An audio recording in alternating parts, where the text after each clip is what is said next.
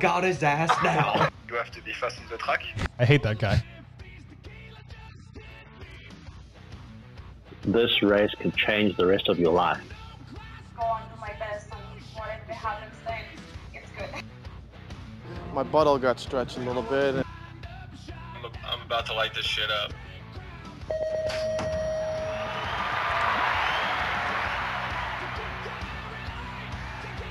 Um, the uh, the gate drop we have in the intro. It was Rio uh, men's final, right? Yep, It was ju- 2016 It was just final. the four year anniversary was like this past week. That it was. It's pretty Yeah. cool. I saw some posts on Facebook. It's cool. I've been waiting for your post, but I know you, you, you you're fine. With I'm not, I'm not like that guy. You know? don't need to. No, no, no. I but like that you don't need to. It's kind of cool. Like, I, it's crazy that I'd never four years ago racing an Olympic final. Never thought I'd be doing what I'm doing now. Right? Like, it's so fucking weird. Like, I there's no way I would have thought I was retired. If you told me then that I'd be retired now and whatever, I, I probably would have been really devastated. Yeah, fair. A lot of things have changed since Yeah. then. We've talked about just recently the amount of time that's gone by since we started coming coaching in Alberta because that's where we are right now. Like times pass so fast, and it's cool to look back on. Yeah. that's for sure. It's really cool to look back on, and you never know what um, past life's going to take you on. But Yeah. Yeah, it's cool. It's cool. Like, it seems so long ago that Rio happened. Honestly, at this point, the yeah, the amount of things that have changed in the world, it does. It's insane. Hey, like, it's just it seems like a like a lifetime ago. but I remember the up like the before like that year beforehand, like like it's yesterday at the same time. Yeah, I know what you mean. Me too. Yeah. Yeah. Um, ProGate Europe bringing us Cameron Larson today. On show number 66. 66, The Soissons baby. Ba, ba, ba, ba. Are you shitting me? It's your show. Are you sh- are you shitting me? That's what I'm talking. Show How, 66. how do we not have the palm on this show? We got. We kind of just jumped. Yeah, we didn't realize. I didn't realize. I didn't realize that you just said that. until we were about to say it. I didn't realize this. You know what? I'm drinking a little pink Whitney in the. I like. Can you hear that? Are you shitting A me? little pink Whitney right now. That's a good time to be drinking it. Show 66. Pink Whitney, yeah, it's your, it's your time, baby. This It's is my- your time. This is my, you know, it's Cam's show, but this is my You know, time right fuck now. Cam. It's your show. this is my show. Cam's just a guest on your show. anyway, thanks to ProGate Europe. Winning starts the Great Gate. I was watching some of uh, Cam's gates on Instagram today. I think he posted one. Um, it's good. Mm-hmm. He He, is- he is a very fast twitch. I was. That's exactly what I was gonna say. He's Mr. Fast yeah, Twitch. you said that earlier today, and it it's so true. because like I think his gate form is clean. It works for him. I wouldn't say it's like what we you like aspire to teach. Let's say. I don't, I don't know. I haven't looked at it that much, but the way he just like pow pows the second, third pedal sometimes, like man, he gets out. Yeah, and you know, as I coach more and realize and learn more, like there's a certain position obviously you have to get in for the start, but like everyone kind of does it their own way, and like that way works for him. It does. And he's super pipey, yeah. Yeah. And so why bother changing it if it works? Yeah, exactly. Honestly. yeah, he's done really well these past few years, um, working his way up on the pro scene. Like he jumped into Double A early, and I think he's done a really good job. He's one of those guys that can pop off uh, extremely fast lap, uh, especially extremely fast first straight, and something to be aware of is you know in the in the Double A class, He's very fast up and comer. Very fast. Really fast. I think he's one of like hi- him and the other Cam, I guess. They're the two U.S. guys that I would I think of as the young up and comers. Yeah, I agree. So that's cool. Yeah. How old is he? Um, man, I don't know. He's got to be like what 20? 20, maybe. I don't know. 20 Plus or minus one year, maybe 22, maybe Yeah, 21. yeah, something like that. Yeah. Watch him be like 29. Yeah, I'm like 30. You're right. I'm actually an old guy here. Coached by but Arielle yeah. Martin, Yep. Had her on the show. friend of the show. Friend of the show. We'll get to uh, the, the uh, social media check in later on. We have uh, some comments from her and a couple others to Oh get yeah, to. she's part of our social media check-in today. Yep. So uh, that'll be good to get to. Um, we're in our portable studio right now. We did. We, we brought the studio with us. we brought the full good shit Yeah. for you people. Yeah, we brought it with us. So we're on the road right now. We are currently in uh, oh Chestermere, Alberta. Yeah. At the Tookshire's house. Yeah. Dana's house, doing some camps in Cochrane, Alberta right now. Shout out Dana Tookshire and fam. Yep. So we just had the first day of camps today. Went great. What'd you think? Yeah, it went really well. Cochrane's a really uh, nice track to come to. Rhonda treats us so well. She's like our mom on the road. Mm-hmm. Um, yeah, we came here last year. They were awesome, and track's in a cool area. I like the area on top of a hillside. It was windy AF today. Um, I felt so bad. So the morning I group- know. So the morning group we do we did the younger kids, and so there are some kids that are pretty young. So I mean they know how to stand in the gate, but it was so windy they were getting blown over, and it's like I felt bad know. because I've literally been in the position where I was at a double A race and I fell over in the gate because it was so windy. So I know what it's know. like to be trying to stand on the gate and have the wind blow Well, you the- over. we're trying to get the kids like a manual and jump in that wind. And to their credit, they didn't really complain. Like they were like, "Oh, it's No. really windy," but they didn't say like, "Oh, I'm not going to do it because the wind." They just went out and sent it. it's insane. Like good on them. Mm-hmm. Seriously, you know what? Round of applause to you all because seriously, you you guys all rode really well today in Cochrane. To be fast Us double truck. A's would have been bitching and moaning. There's down. no Oh, way we would- Nick would have rode today. We wouldn't even been on the track. Nick There's would have rolled up, be like, "Nope, Well, see you later. nope, I'm going home to Gates." no chance. no chance. chance. Nick Nick would have rolled up and been like Are you shitting me? and gone home. Would have been see you later. Bye bye. Yeah. Gonzo. So Um, that was yeah, we're in something. Alberta, so we got another day at Cochrane. So we're filming. Well, this is on a Saturday. Mm-hmm. It's going to be released on whatever early this coming week. This is what we're doing. We're makeshift. You know, busy people We're these very days. busy, so we got to record it early. We're on the road. Tory's going to be on the road later. Yeah, We got to So get it done when we can. We got to get it in. The next few days, we're going to be slammed. Uh-huh. We're coaching tomorrow in Cochrane again all day, and then we're driving to Edmonton, coaching Stony Plain on Monday, and then the camp of Stony Plain all day Tuesday, Wednesday, and then we're driving home Thursday. So this is the only time we can really do it. Yep. Got to do what we got to do. Yeah. Yeah. Um, best believe we brought our golf clubs with us too. Shout out James Palmer shooting his first round of the 70s yesterday. Arielle, Okay. Arielle, you can fast forward through this part if you, you don't like through the golf part. Big day on the course. Huge day. Anyone who knows golf, the first time you shoot in the 70s, first of all, there's a very small proportion of people in the world who play golf who actually shoot in the 70s. And James shot 79 yesterday for the first time. We had a group hug on the. It was a team effort, and it was it was a big day. Dude, it was, a, it- first of all, a great day for the boys. Yeah. Just a great day all around. One of our favorite courses we played. We played Yep. last year here, so that's why we actually came a day early to play this place again. Yeah. Like it was like at the beginning of the, the round there, it's like a, when a pitcher's throwing a no hitter. Like Yeah. I knew Tory knew how good I was playing, Yeah. but he didn't say anything. But I knew it. We just Yeah. didn't talk about it. I was on hole eight. I was even par. Should have parred nine, so I was one over par. Back nine started losing it though. I kind of Well, you, you had to grind. I had to grind. Like I didn't That's feel golf. like I You lost anything, but I lost a couple balls a little bit to the side. Lost them. Had to grind a bit. Came down to the final hole. Tory was fully caddying for me at this point. Like yeah. he was helping. It was a team. We were getting that 79. Yeah, we, we were talking about club selection. Yeah. we were talking about It was everything. a big moment. It was a big Huge moment. And you fucking did it. It was it was sick actually. We full came on, through. Yeah, we did. We came through. We did. We full on yelled and fucking hugged and just had a huge celly on the green. It was sick. like we're in a, we're in a bubble. That's the I think that's the first hug from anybody other than my parents I've had in a long time. Yeah, we're, I mean we're in a bubble. Yeah, We've been in a It's bubble our- for a long time. Yeah, it's our bubble. So, So, but that was that was a huge moment. It was sick. Great day. to- Great Yeah. day. All right, Ari- Arielle, you can come back and listen now to Cam. We're done with the golf. We're now. done. We're we need on. we need a golf check-in drop. we do need We a need golf our weekly check-in golf drop. check-in drop. Yeah, we got. We'll sort one out. Yeah. We'll sort one out. Um. So you know how people post like or on uh, on Gates? Shout out ProGate Europe. Shout out ProGate Europe. The lights red, Yeah. yellow, yellow, green. Yeah. Is it yellow or orange? Because I see some Euros posting. It's orange. If you if it's orange, you're colorblind. You're wrong. It's Like- not orange, people. what? what It's yellow. I'm sorry. Did your traffic light on the street go orange? No, it goes green, yellow, like when red. you they're like, oh, I live in first orange. Okay, just stop. Right, just stop. First- stop. First of all, no, you don't. First, first of all, you don't leave because there's no orange light. That's that you clearly are not even on the right gate. It's yellow. It's yellow. It's red, yellow, yellow, green. You don't leave on orange because there's no orange. Like, wh- wh- where are they getting this orange from? That's not orange. No, they're colorblind. it's yellow. Like, what are you looking at? I, is, I the thing of one of the first times I heard that was from a European. I, I was like, what the fuck? What do you mean it's orange? What are you talking about? Like, like first of all, you're wrong. I mean, there's like a couple of opinions, but like yours is the wrong one. like, you can have your own opinion, but that opinion is wrong. yeah, I mean, give an opinion. It's just wrong though because it's yellow. It is yellow. it's yellow. Do you see? Does ProGate Europe look orange? No, it's yellow. That's the same It's color as the yellow. lights. It's yellow. So for all of you that say orange, you're gonna need to stop saying orange and just start saying yellow. We're, we're gonna need to. We're gonna cut that out right now. We need to. We need to. Like we talk about things we need to nip. We need to nip this right now. Like, nip it up right now and lock it up right now. because it's not Lock orange, it it's yellow. Lock it up. Lock You're- it up. If you're thinking orange, you're, you're just an idiot. You're- like you're straight just up, you're just an idiot if you think it's You're orange. just dumb. Yeah. Um, speaking of orange, see uh, the Dutch guys did had a little um, they had a little race, but they they made it a little different race. It was pretty cool. They did like um, a one v one gate battle down. I one saw of the, that. one of the last straights backwards. I saw that. I thought that was a fun way to do something different at this time of day. Who do you think the fastest flat sprinter? Okay, so before we do the first straight, Well, I already know who won. yeah, who won? Niek. Yeah, shocker. Yeah, Who do you think the fastest like 30 meter sprint on flat ground guy is? George today No, no, no, on the Dutch team. on the Dutch team. Yeah, Um, like, are we talking like gate or no gate? no gate, box sprint. Box sprint? Are we talking practice or race? Like, I guess box sprint. You're talking I'm box thinking sprint. Dave. I'm thinking Dave O in a box sprint. Okay, so who do we think has the fastest 30 meter sprint in the world?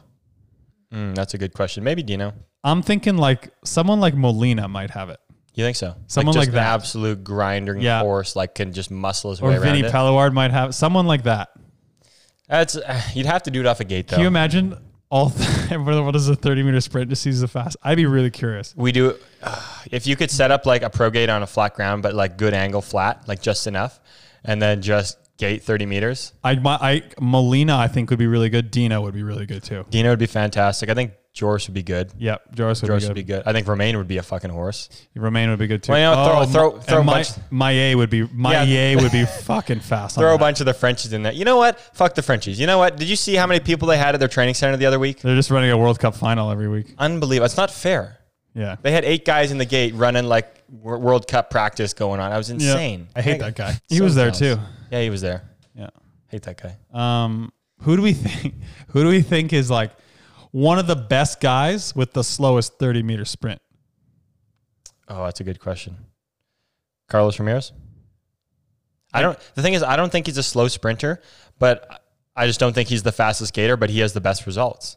So if you're looking at the guy who I think the best someone results, like Connor would be like a fat. Is he's like a fast guy on sprints, but he's not like. I don't think he'd be the fastest guy on sprint on like a plain thirty meter sprint compared to the other guys. okay, Like he's a obviously he's a good starter. Like he can hold strike in races. So But he's got really good form, and he's like, we forgot about Renkrell in the 30 meter sprint. Some, somehow that guy would pop a one, two, three on a 30 meter box sprint. um, yeah.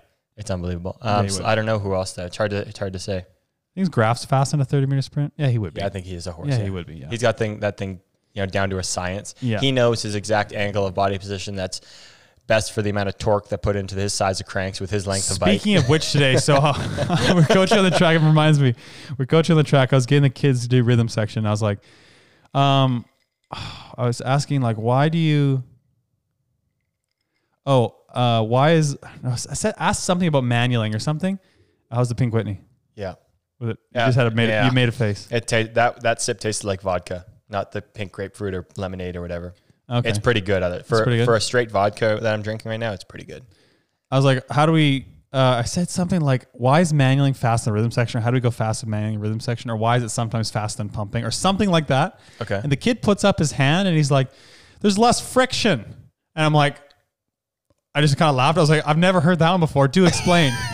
and he starts explaining to me how there's like, there's like less drag in the cog and there's like something. And I was like, Kate, I'm just going to stop. You lost me. you lost me.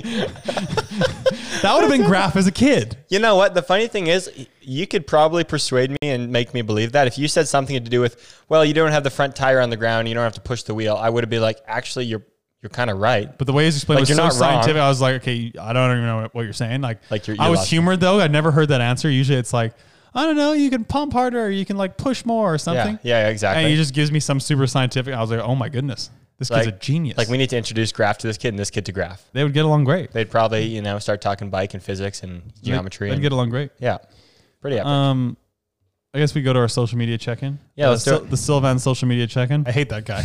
Um, so James posted on Coffee Chatter. Here, we'll pull it up. James posted on Coffee Chatter this past week. Uh, it was a clip from our last uh, podcast with Freddie. Mhm. The caption was, "What do you think? Is it good for young kids to have social media pages, and is it normal that parents of these kids run the page for them?" And we had some good responses actually. we did. We had a three good ones. Um, do you want to just read all three? Sure. Arielle said no and no, but that's my personal opinion. I've got a six year old that shreds, and it's hard to not want to brag and post about her, but I'm super careful about how much I show her and her brother's face on my social pages. And there's way too many creepers out there for me to want to have social media pages of their own. It's unrealistic for me to think they never will, but I'm definitely not starting ones for them and will hold them off from it as long as I can. They should be entitled to choosing how much of their personal information gets put out into the world. I'm also not chasing sponsors on their behalf, so I can see in today's give me for free world why making a page and managing might be appealing, but I'd be interested to know how many companies out there actually look at our actually look at sponsoring young kids based on their social following. Just finished the radio show, so I thought I'd give my perspective as a mom and former pro. Good question, though. Keep them coming. I completely agree, actually. Yeah, I think you'll hear general I just liked her comment. Yeah, there you go. You'll hear general consensus from all three comments we got about this. Um, the other one was from Bombshell Live in Canada. It's like it's tough to answer this. It's a personal decision for a family. I think as long as it's used responsibly and the parents are fully in charge of it, then it's fine. As long as the kids are protected from the quote unquote trolls out there, then do your thing. Personally, we have not done this for our nine year old son, but know some who have. No judgment.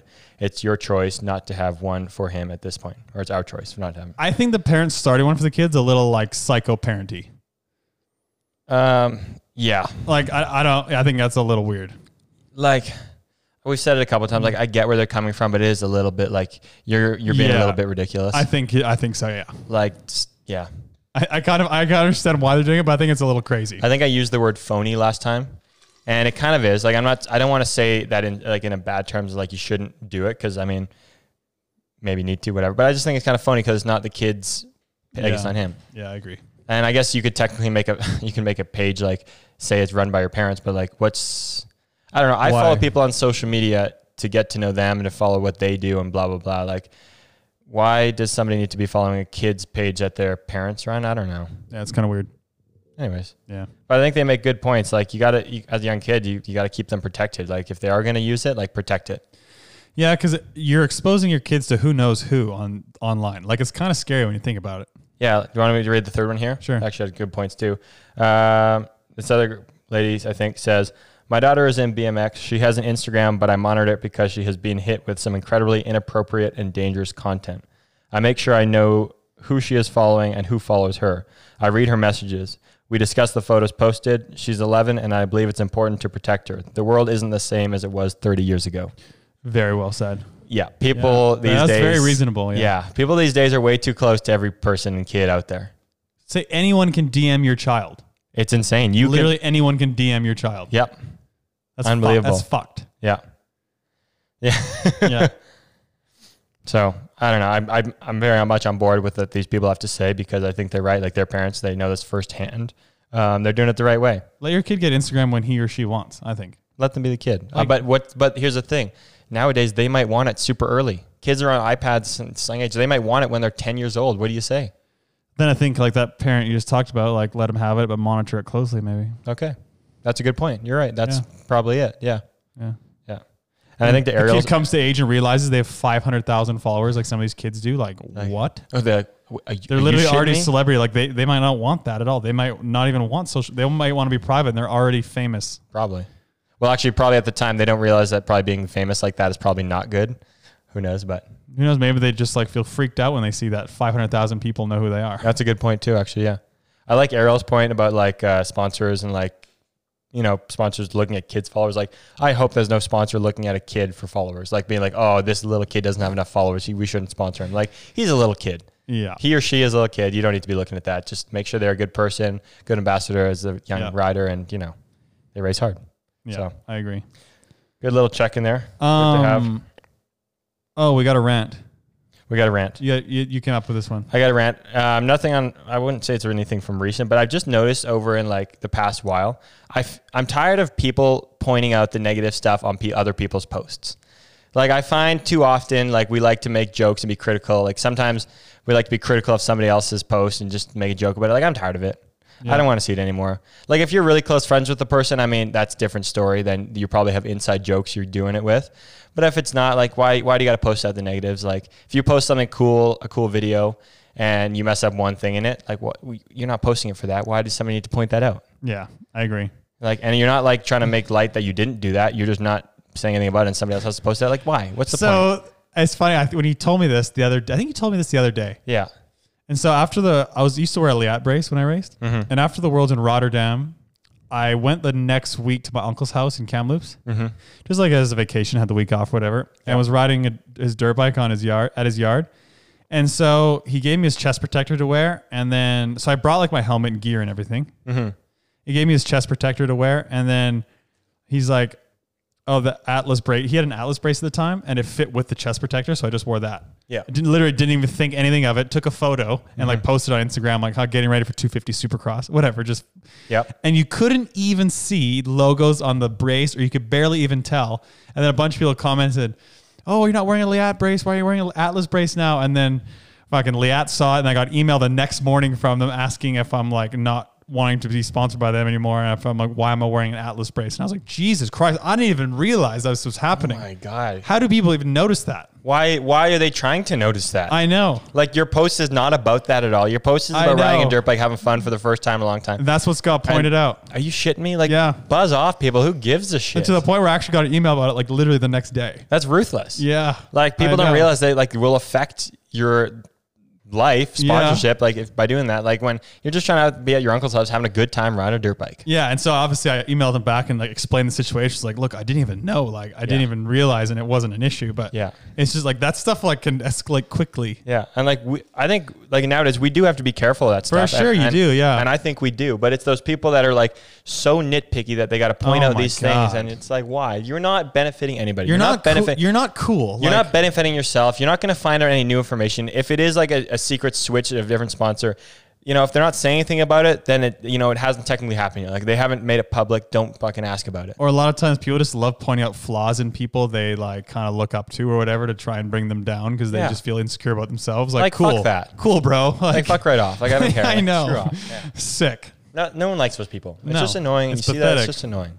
So yeah, we're over it. We're over it. Tired of Like, that. fucking lock it up, people. Like lock it up. Lock it up, please. um, anything else before we get into camp? I got a weird one. Oh, I like weird ones. it's like it's really it's kind of awkward, kind of weird. So I was in Chipotle the other day. right on. bowl, bowl or burrito guy. Uh, I went with bowl. Yeah. Yeah, normal. bowl guy, bowl. yeah. And long story short, I'm just gonna ask the question: Is it more awkward to walk in on somebody in the washroom or get walked in when you're in the washroom when you don't lock the door? Oh. Shoot, eh? I'm thinking I cared less. If someone walks in on me, I care less. I feel bad if I walk in on someone. Okay. Because like I don't really care. Like if someone walked in on me, it's like I kind of just laugh like whatever. It's Yeah. not that big of a deal because obviously an accident they don't want to and it's kind of just like funny. Kinda- yeah. But like if I walk in on someone, I feel bad because I feel like I like Violated them. invaded their privacy. Invaded their privacy. And Yeah. I was like, oh fuck, I'm so sorry. Like, like it's just like, yeah. I think I feel way worse if I walk in on someone. Because I, I obviously like I'm saying this because I clearly walked in on somebody in the washroom because they didn't have the door locked. Can, but it's can, like, can we rant about that or like at the race? Okay, you know, go on. but anyways, yeah, yeah, like they don't have the door locked. So I walked down like, oh, sorry, turn around. I immediately turned around, but I, I was walking around just giggling myself. I didn't really care, but I was like, oh, that's kind of awkward, isn't it? Write it down then- for chatter. and then I was like, I come out of the washroom, I get in line at Chipotle, and then they're just like two people in front of me. I'm like, I wonder who this is more awkward for. I was just laughing. I was like, are they thinking like, don't turn around right now? Like, I don't want to see this person, or is it just like, yeah, It's so awkward. I don't know, It's just kind of awkward. It is, it's awkward. It's all it is. Can we can we rant about people at races and porta potties not locking the door and you open one and someone's there? That's like the fucking worst. lock the door. It's so annoying. so we know there's a little red thing. Or kids go around and like put the little latch so it says red, but it's still actually open. And it's like just, just Like, just stop, kids. you're just making this really awkward and annoying Just for stop. everybody. It's not funny. It's, not just funny. awkward. We don't want to hear that. No, we don't want to do just that. Just stop. Just stop, please. Um, yeah. Anything else for Cam? No, I think we can uh, get into him. Um, yeah, interested to talk to him. It's been a while. He's a good friend, good up and coming kid. So it'll be fun. Let's hope he picks up. We were talking to him earlier today. He uh, he said he should be available. He said something about motocross. So I was So watching the motocross today. we didn't we, I, we didn't watch it. He I better wonder how not my spoil it.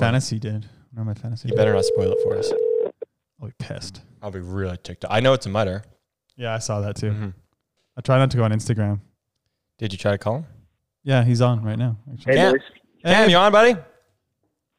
Hey, yeah, can you hear me? Yeah, how's it going, pal? You're live on the chatter. Awesome. Yeah, I'm, I'm doing well. I'm just uh, East Coasting it right now. Yeah, where in Florida are you? Um, I'm in Palm Harbor, so it's actually Oh, yeah, uh, right by like five Oldsmar. From yeah, rest in peace, Oldsmar. But That's, that's yeah, where right next to Oldsmar. that's where John Sawyer used to live, or still does, I think. Okay, cool. I didn't know. Palm. Harbor, yeah. Yeah, okay. think that's where Answer is. Answer BMX, get yours today. Get yours today. I think that's where it is. Palm okay, I, Harbor. did, I didn't actually realize that. yeah.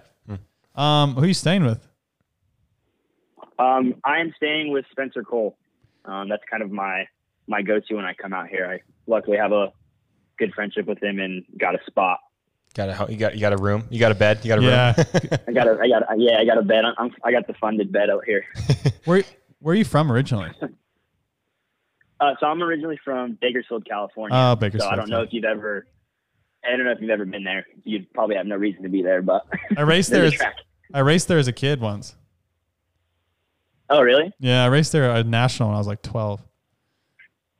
Oh, yeah. I bet the turns were just the smoothest things he's ever ridden. Absolute dust bowl. That is like I gotta say that is that is one of the dustiest, hottest tracks I've ever been to in my life. yep. So what, what's the reason for going to Florida, Cam? Just trying to get away, get some a different scenery in, or why you what are you doing there? Yeah, um, so like I don't know how you guys are out in Canada, but um, California is like super, super closed up with COVID. Um, we kind of went like super locked down with everybody, and then we opened up a little bit, and then they completely shut us down. So like my local track in Bakersfield, for instance, is open like one day a week for an hour or something like that. And so Shit. um, obviously, I honestly don't think that the Rock Hill World Cup will happen, but with that coming up, Mhm. um, my coach Arielle just thought it would be better to come out and ride a supercross track. And I don't really have, well, I'm getting there, but I don't really know all the things that I have to do to get into the center. So I just decided to fly out here. Yeah, it's smart then, I guess. Especially if you have a place to stay, like good group of people to ride with out there. I guess it's you know got to be ready. Yeah, and it's nice because um, Jeremy and Suze aren't too far either. So it's kind of a, a good little mixture of hanging out with good friends and then actually getting into things to some gates with some elites. 'Cause Obviously, it's been a while. Yeah, at this point, that's kind of the only thing we're doing. It's just like, all right, we'll do some training, but like let's have some fun on the side because uh, this is the only time we ever get to do that. You got to keep it fun, like especially now. Yeah, Yeah, yeah, yeah, for sure. yeah, yeah. Um, what do you think about Rock Hill? Like we're, you're just saying you don't think it's going to happen. I think it's kind of weird that it's still in the schedule, and in the sense that I don't think Europeans or or I, I, are Europeans allowed to fly to the U.S. or is it U.S. can't fly to Europe? I don't know what the whole deal is, but Yeah, It's crazy well, that it still I, is. I'm not too too sure, but either way, I think that like it'd be very hard to hold the international event through the UCI. Like, um, if some countries aren't allowed to come, whether it's like Italy or I mean, I don't like I said, I don't know the all the big COVID statistics, but I just think that it's pretty unrealistic to expect Mhm. um, that race to pop off. But obviously, I'm I'm hoping so because I haven't. I mean, we all haven't raced in forever, but it's been like I two years since the we raced. Australian World Cups. Um, yeah, yeah, yeah. What have you uh, focused on in this time? Have you still trained the whole time? Like, are you working on anything technical? Because we've talked about it a lot, but it's a good time to polish things up because without any racing and stuff. Yeah, um, actually, like uh, the first couple of weeks, I actually took it off, um, which was nice because it kind of gave me, well, A, we didn't really know what we were doing, but B, it was like, okay, I kind of needed to um, just get back into the groove of things because actually, how the season was going for me, I still wasn't 100% um, recovered from my injury, Mhm. um, maybe more so mentally. And so um, I took a couple of weeks off and then have just been um, back on it pretty hard. Um, I found a huge weakness for me is I'm a little too quick sometimes for my skill.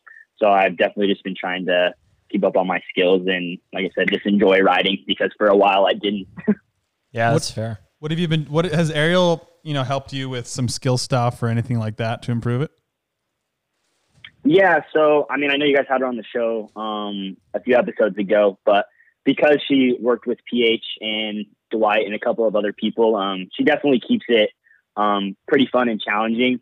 Um, like for instance, on Monday, I was riding flats on Sarasota, which I wouldn't recommend because it's scary. That'd be gnarly, yeah. but I definitely, yeah, yeah, I was definitely keeping it a cool sixty percent out there. But like, just like with some manuals, and um, I seem to, especially with me being so lightweight, um, backsides are a huge, um, I'd say, flaw for me. So um, I've just been kind of doing skills with flat pedals and manuals, and then.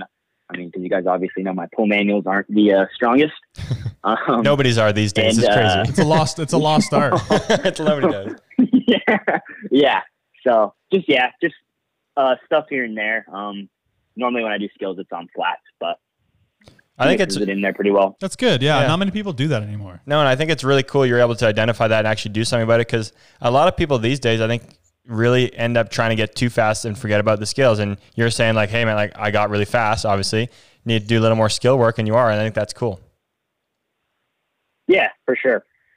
How do uh how do your skills feel on Supercross? Like, do you like riding Supercross compared to normal? Because you obviously grew up riding normal. Right. Um, honestly, like I think that I prefer um, the traditional racing. Um, I'm a little biased because I have a decent power to weight ratio.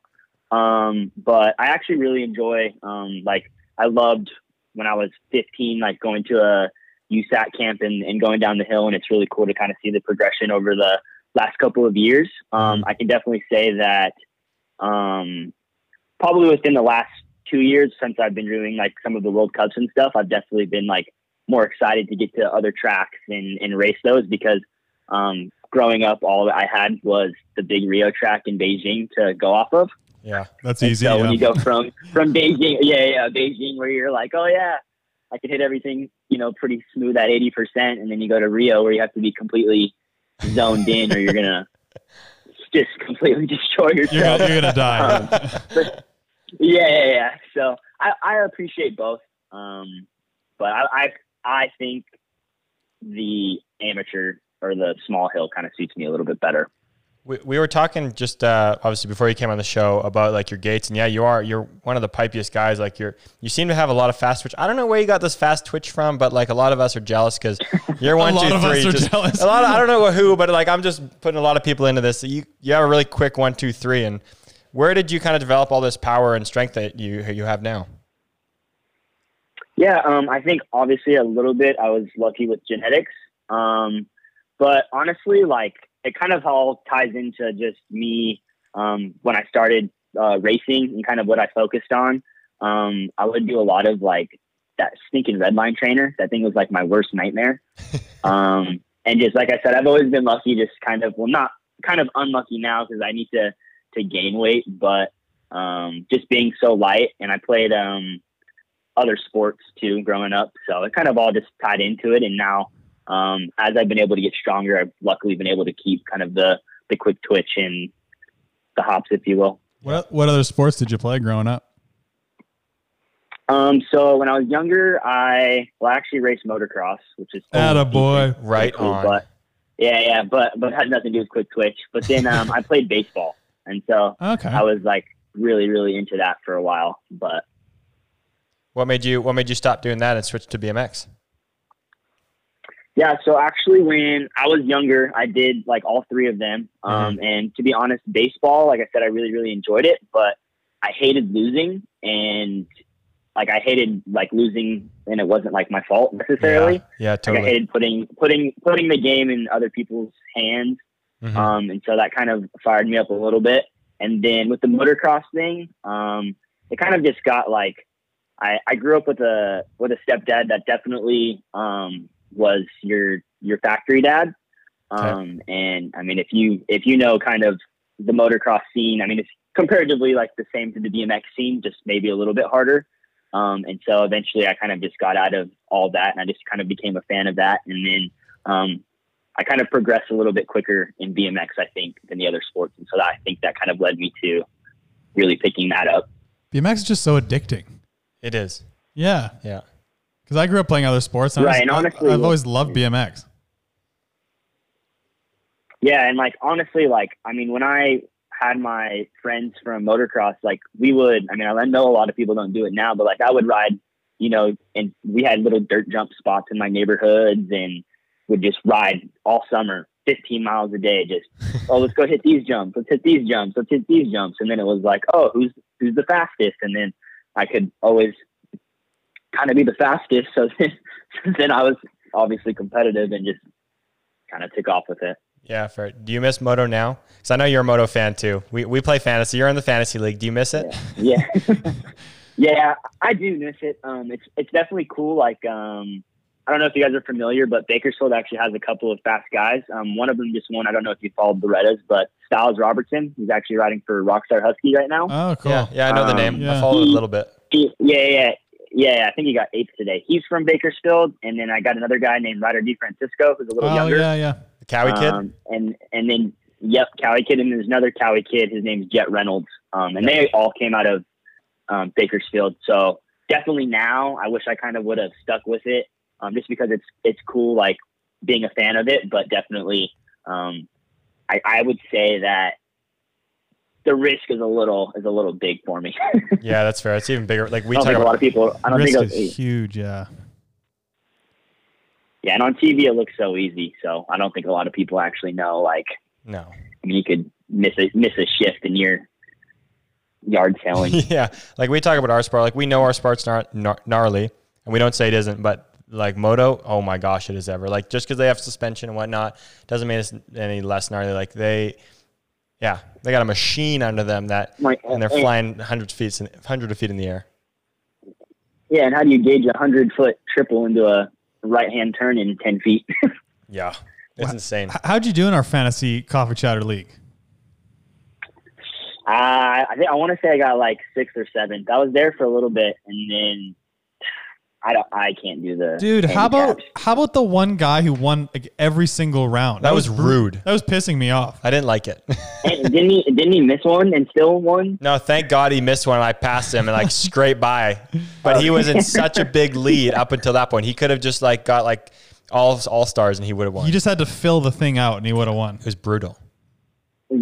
Yeah, he must have been listening to the podcast. got the in, got the insight. Um, how'd you get into BMX as a kid? Um, so actually, it's kind of kind of a cool story. Um, my mom and my uncle actually raced. Um, and my so my grandpa was really big into it. Um, I think they rode for like a little like SC development team or something. Mhm. Um, and then like I said, I had a, a old stepdad who was very involved, and he was a motocross fan. And so, um, like I said, just kind of I guess ch- talking, chatting. Um, for Christmas when I turned five, they got me a BMX bike. Um, and then I went out to the local track, loved it, obviously, just being out there. And then, um, obviously it, it got it a little serious, more serious after that, Yeah. after probably the first two years. Yeah, Wh- totally. When did you start going to nationals? So I believe I turned expert at seven. Um, and you know, that was the full, I mean, I, I honestly think that the, like the national scene now that the little kids don't really understand how big it was, um, back then. It like, was huge. I mean, yeah. I'm, I'm still young, but like this was 2005, 2006, 2007.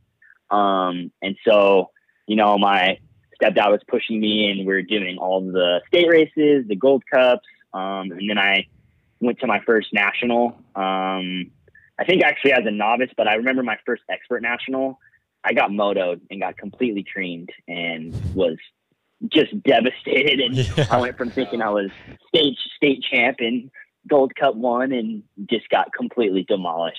yeah, we were talking. We were talking about that in our, seven. we were talking about that in a recent show, especially when people come from Canada, because Canada's a pretty small country at BMX and stuff. They do well here, and they get their doors blown off their first U.S. race. but like, I, it's pretty much the same for everyone. Like, you go from your local scene where you're the man, and then you go to a national, and it's just like you're such a small fish in a big pond.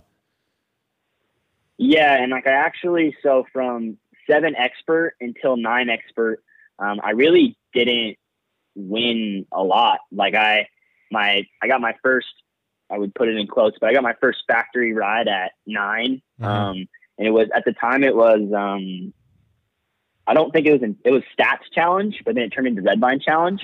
You might have been Okay. on redline Tory then. Um but uh that was like my first factory team and it was like it was so cool because my team manager told me like you can't race the pre races anymore. Like we need you for the team sheet and we had like a, a trailer and stuff. But for for a good two years, like I would say I was probably scrapping for seventh places or uh probably not even making the main really, just kind of doing it with um, my family, riding for myself. Yeah. Which first of all, I think is very cool. Did you feel pressure when you when you got like a factory ride as a kid? Like, did you feel that there was pressure on you at that young age? Um, yeah, I think that um, I already had like I I put a lot of pressure on myself anyways. Mhm. But when I finally got that, I was like, okay, like this is what like as a young kid, you know. Yeah. But I was like, oh my god, this is what I want. Like I need to win. Like I need to do good. And luckily, my first race was actually in Bakersfield, Okay, so I I did win that weekend, which was nice. that's a big. But- plus. then after that, it obviously kind of set me up for a whirlwind of of defeat later that year. But yeah, I felt a little bit of pressure. Goes in on such a high, and then it's off yeah. A factory being on those factor teams can be tough as a kid. yeah, and that was like, like I said, I mean, we had our the red line pants with the cutoff. Like I thought I was, I thought I was the shit. you were the shit. You're like, I fucking made it. Um, I'm here, people.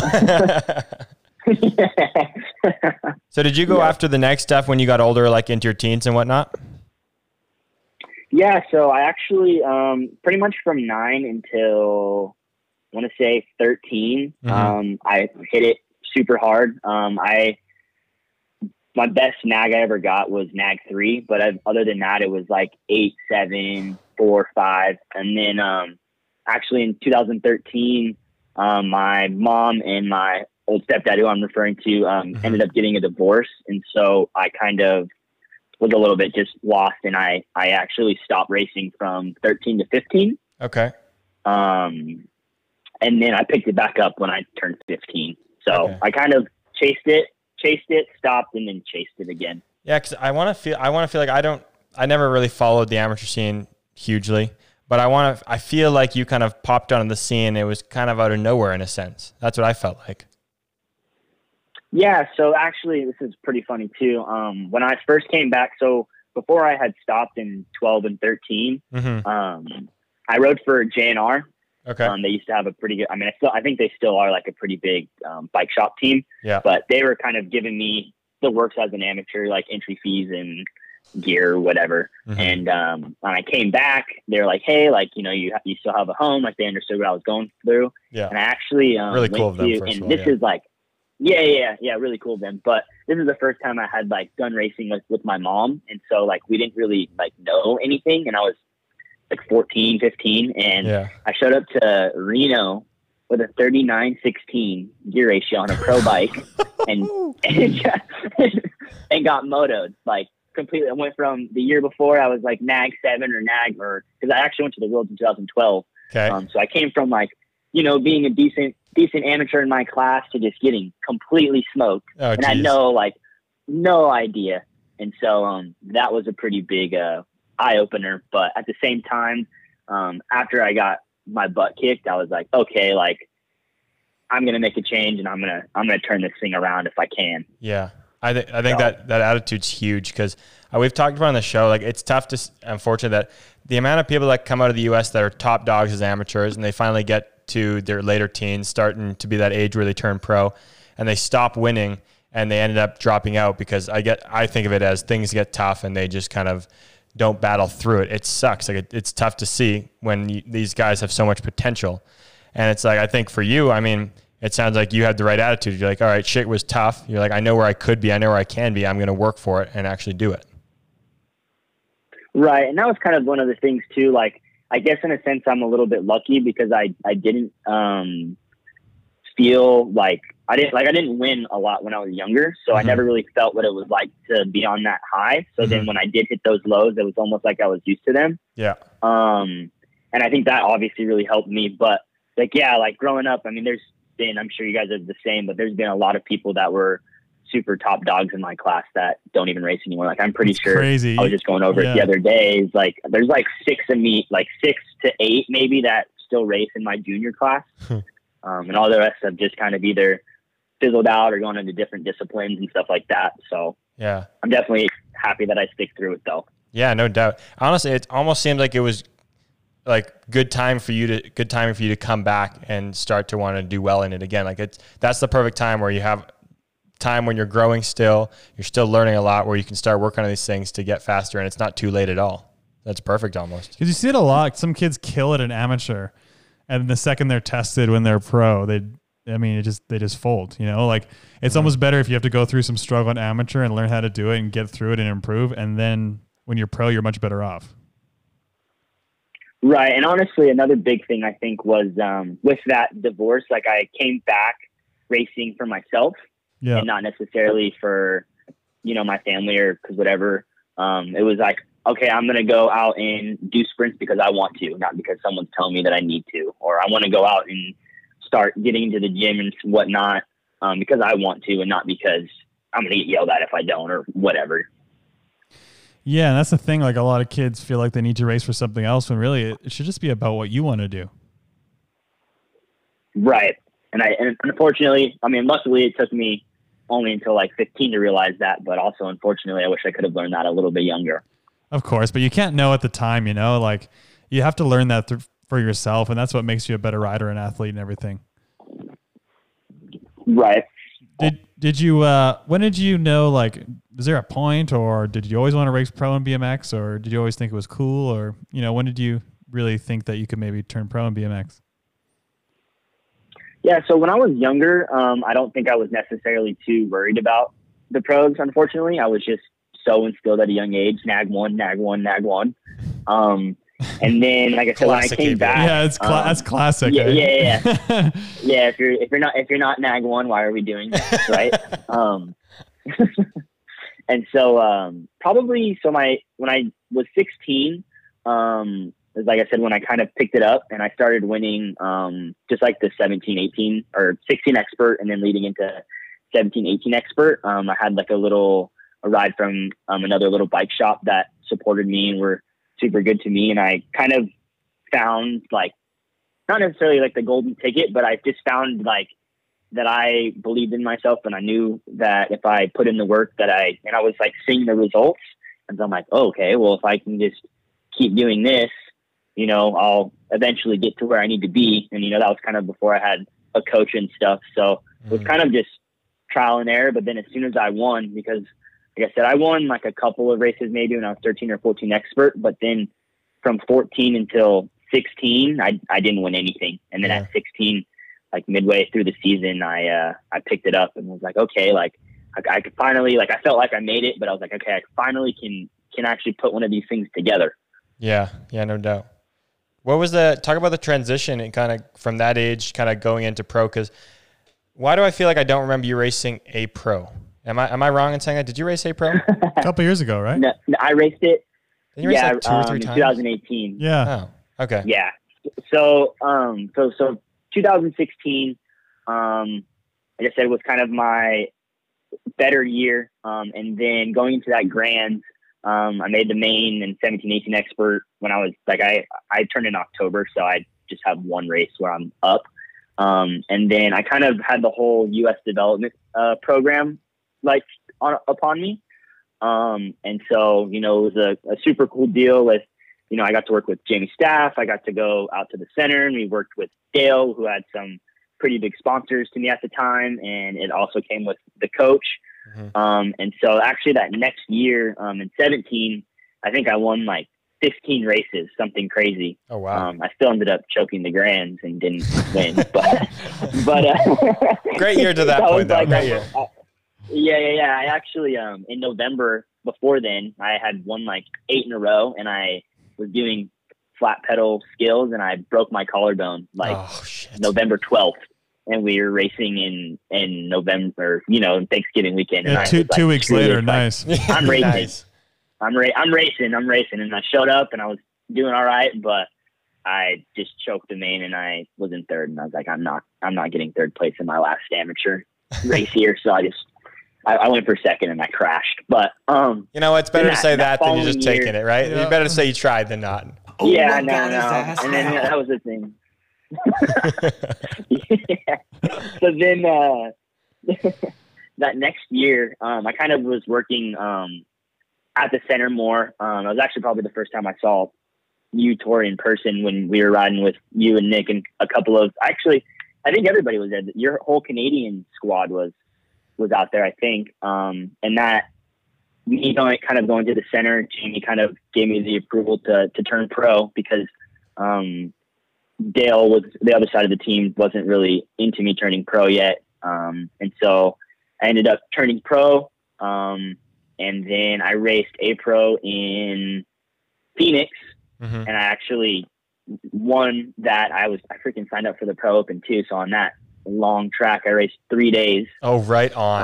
Um, Oh boy. Good thing you were yeah, it young, was- Cam. it was First, sick. it's like the first race Yeah, of the yeah. year too, so no one like quite has the race legs underneath them yet. That's true. eh, Yeah.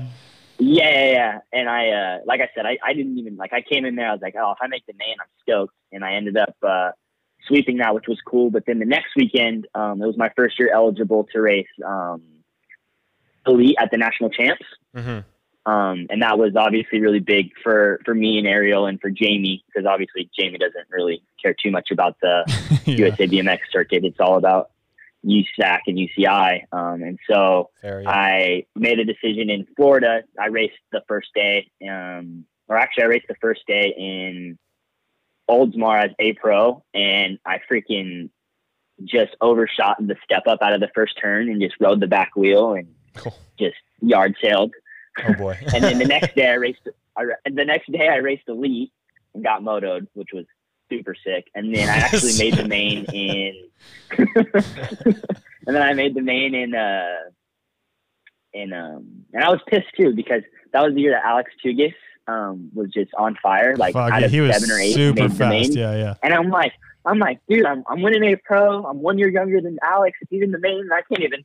I'm getting 14 points out here, Dude, let's just talk about how It was that was his speedway. That was Especially absolutely his speedway. In that, that year, he was on fire. he literally like wasn't worried about the gate, whatever. Just give me lane eight. Like let me get to my second, third pedal and motor to Just the let turn. me smash through this gearbox. down the hill. just let me shift and I'll be fine. yeah, How cool is it though? Like when you go I- from I- when, when you go from amateur to A pro and you start making money, you're like, this is cool.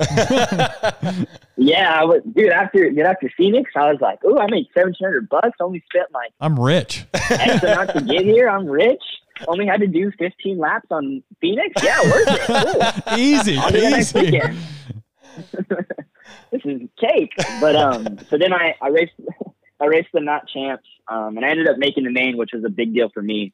I think I ended up getting like sixth or seventh or something, but that was kind of a really big stepping stone for me because that was kind of my first time um, racing Connor and Corben, um, which is obviously a a transition of its own. Kind of when you go from watching people and those being essentially your idols to actually lining up with them, it was kind of uh, just a big turning point in my career. And then after I made the main in in the Nat Champs, it was like nice, but it kind of shot me in the foot because then um, Jamie's like, "Oh well, all right, well we're gonna take you to your first World Cup then in two months, but you can't race a pro anymore."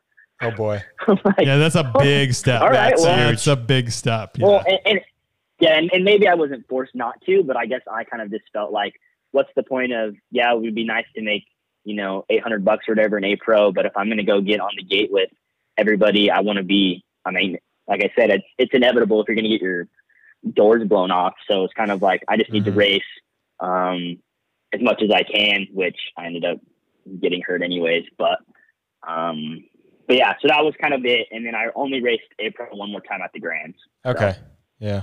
That, that's cool. Like I'm a big believer in kind of getting your feet wet early. Like you got to hop in and get your feet wet. And it seems like kind of what you did. Did you, was the process tough on you? Like hopping in there with the big dogs right away, like maybe getting smoked a few times. Was that tough or did you kind of just understand it all and just kind of work through it?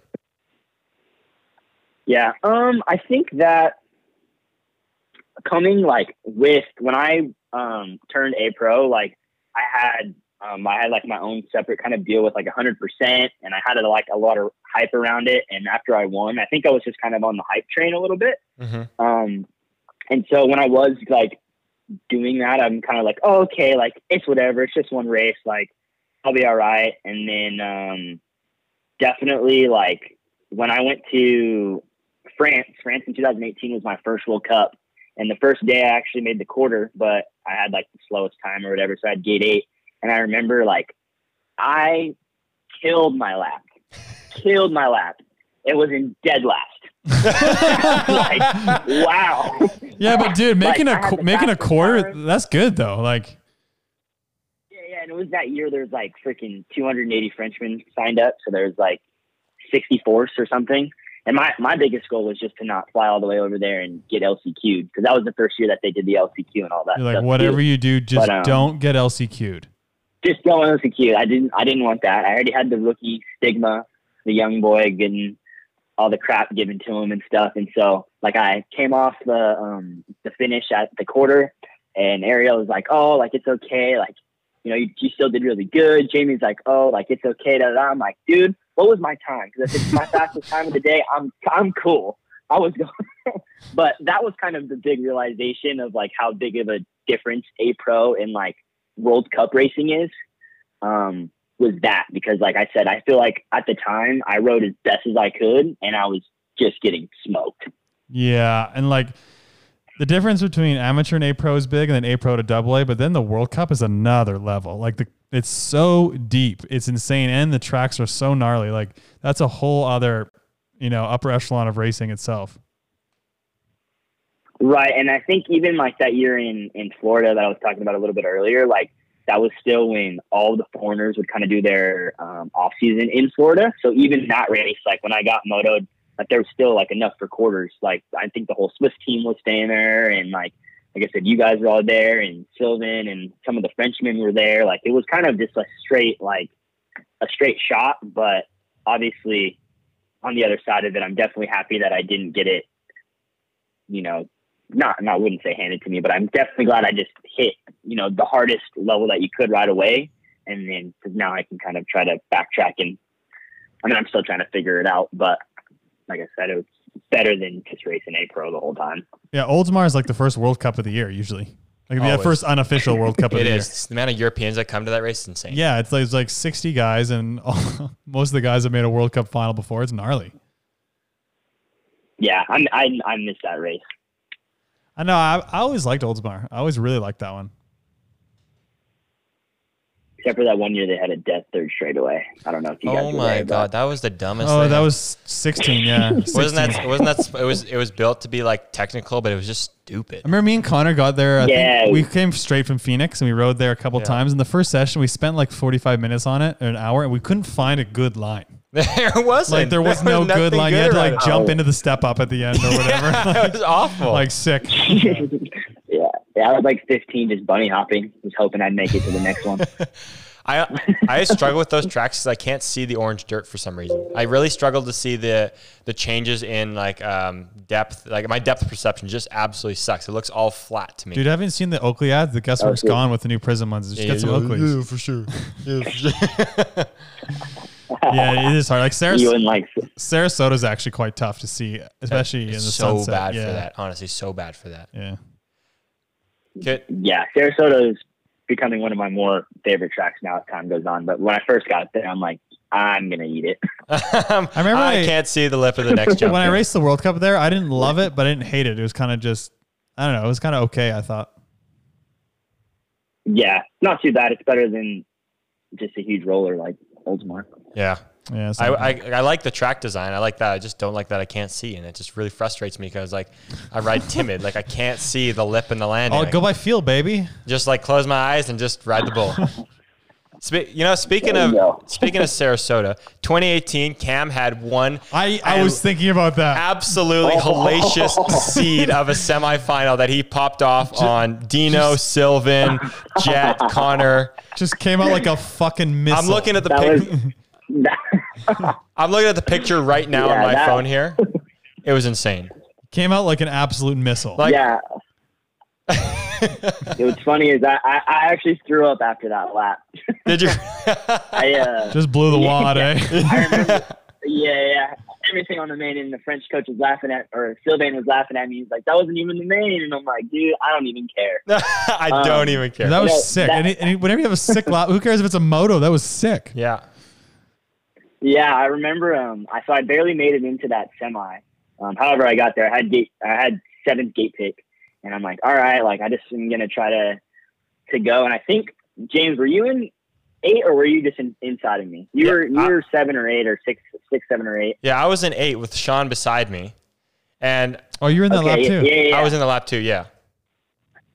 yeah, he, he even told me after he's like, I just followed you right over. But I remember um, I barely made it, and um, I was trying to call Arielle, and she wasn't answering, and I was like, because it was probably it was probably actually my either my first or second um, elite semi on the big hill, and so Mhm. I was like, all right, like trying to get tips or whatever, and I just remember getting up there, and I'm like, all right, I'm just gonna freaking like as long as I can get out and over and into like third place. I'll just try to ride the bull home and just take it. And then uh, I, I just remember I, I just got a, a good start and I got to the bottom of the hill and I, I knew like at that time I was pretty like self conscious of who was in the moto. Yeah. And I like got down to the bottom of the hill and I'm like, oh crap, like I need to get over. Like I'm in front. I need to get, I need to do something. I need to do something. And so then, uh, I, yeah, just got a good start and came all the way over, and then right out of the first turn, I just completely just tacoed my back wheel on the the double. But Oh, it was no still a way. good lap for me. That was probably that was probably the instance where I kind of was like, okay, like it's there. I just it's a work in progress for Yeah. sure. Like you know you got the speed. Now you just got to work on putting it all together Yeah. consistently. You know you got it. Like- right. Yeah, like seriously, that lap shot. I was in eight in that lap shot. I think I think Sean was beside me. I remember getting out pretty good. Got over on Sean. I thought I was doing pretty good, and like started to move over a little bit. And like all of a sudden, like I got past the first jump, and I'm like, I got acres of space over here. Like I'm talking the whole track to work with. Didn't realize till I see the photos later that it's like there's like six of you just like you're just moving over on all of them obviously because you were whole shotting just moving over on dino Sylvain connor just like running the show. And me and sean are just hanging on the outside just running our own race down the outside. It was epic. Yeah. Hey, hey, you made it though. That's all that matters. i made it you moved everyone over it's great i just Oh, you my made it. first one Perfect. straight it's great fantastic How, how how old are you this year, Cam? Uh, so I'll be turning 21 in October. Oh, So damn, he's young. oh late birthday too like me i like it He's yeah you young. were young what the hell cam yeah, yeah, we were kind of talking yeah. I know. I'm. uh You're good. Okay, we were just kind of talking. Yeah, like seems like in the U.S. I mean, there seems to be a good, ri- uh, I'd say, a pretty good base of junior riders now, um, or A pro riders. But you and the other Cam Cam Wood seem to be kind of the two up and comers for the USA guys, at least on the, the the world scene. I would say, like the tour. We like Yeah, call, we like to call it the um, tour. I had definitely had. yeah, the From tour. now on, we're calling it the tour. Yeah. it's the tour. It's the tour. the tour. Yeah. Um. Yeah. No. The the other cams really was kicking butt at the beginning of the year. Um. But yeah, I I felt like, um, like I said, 2018 was a good stepping stone year for me, kind of getting into the pro ranks. Um. 2019 kind of was a a scratch for me. Just I had a two big injuries really, um, and it kind of took me out. But I definitely think people think that I'm a lot older than I am, actually am. Um, maybe just because I turned pro. I mean, turning pro at 18 now isn't really too too weird, but my entire class kind of stayed and raced 17, 20 or whatever. Like there's still a couple of guys that are still racing that or 21, 25 or whatever. Um, but yeah, I'm definitely, uh, that's, I mean, that's kind of always been my goal is to be kind of the next. Um, I think I tried to, or I learned the hard way that you can't really rush that process. So, um, but right now I'm, I'm, I'm feeling pretty good and, and definitely excited for the future. I, uh, was a little bit bummed that I missed out on the Pan American Games because I think that would have been another.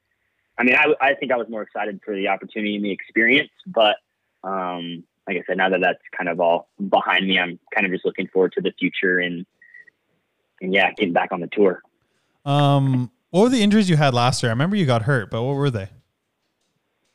Yeah, so um, in the beginning of the year, I had like a small wrist injury um, that I rode through like in Manchester, and I did I did uh, in 2019 I did France, Manchester, and Papendal, and then I was hurt for one of them anyways, and then in um, in 2019 I was in Utah, um, the famous video now, but I uh, was just there for that USA BMX race and I pull manualed and I hit my butt on my seat and went over the bars. And as soon as I crashed, I like immediately knew like oh, I broke my wrist or whatever. And then we went to the ER or whatever. Um, and I didn't end up breaking anything, but I tore all the ligaments and dislocated my wrist.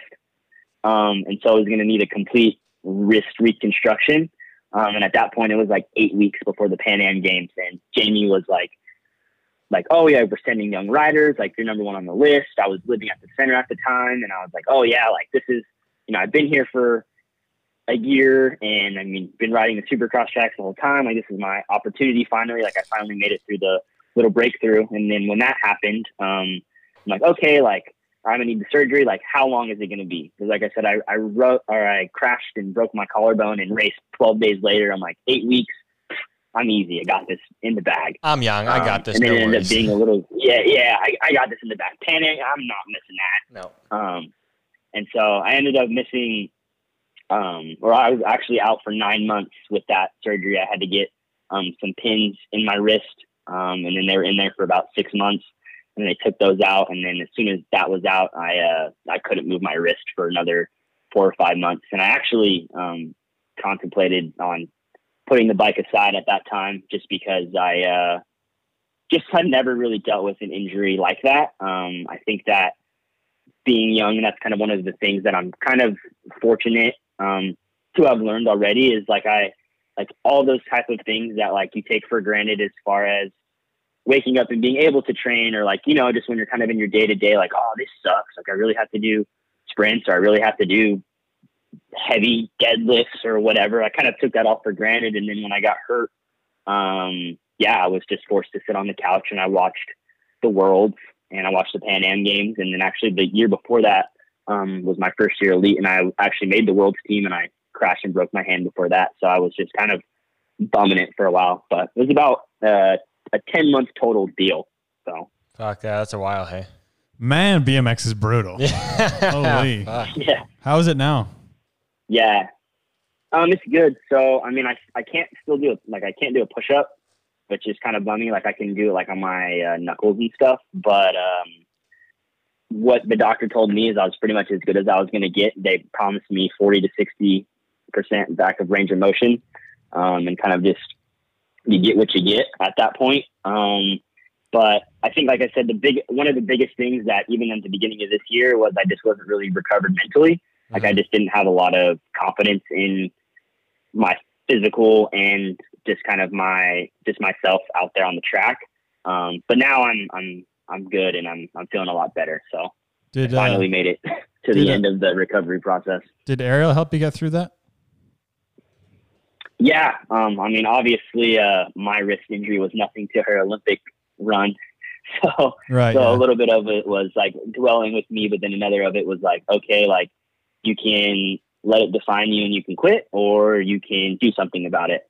Um, and I don't think that I necessarily needed to hear, or I don't think I necessarily didn't know that, but I think I needed to hear that um, because, like I said, for a while I was kind of just on the the bum train. I'm sure you guys have both dealt with injuries where you're like, oh, For dude, sure. like I don't know, like is it worth it? Like like I said, I watched like I at one point I was so invested and I you know lived four hours away from my house and was just all in. Like I did all this and now for you know however long I'm not even I can't even open my door.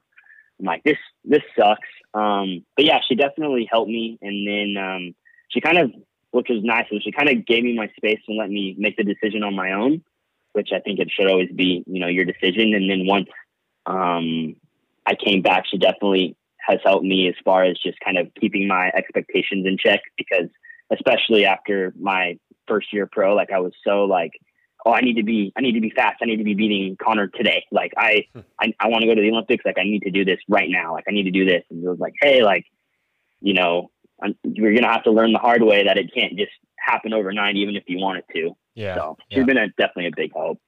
Yeah, she seems like she's been a great mentor for a lot of riders. Like not just a coach. Like, well, I think a coach is a good mentor at the end of the day, and it seems like that's what she's been for you and a lot of guys.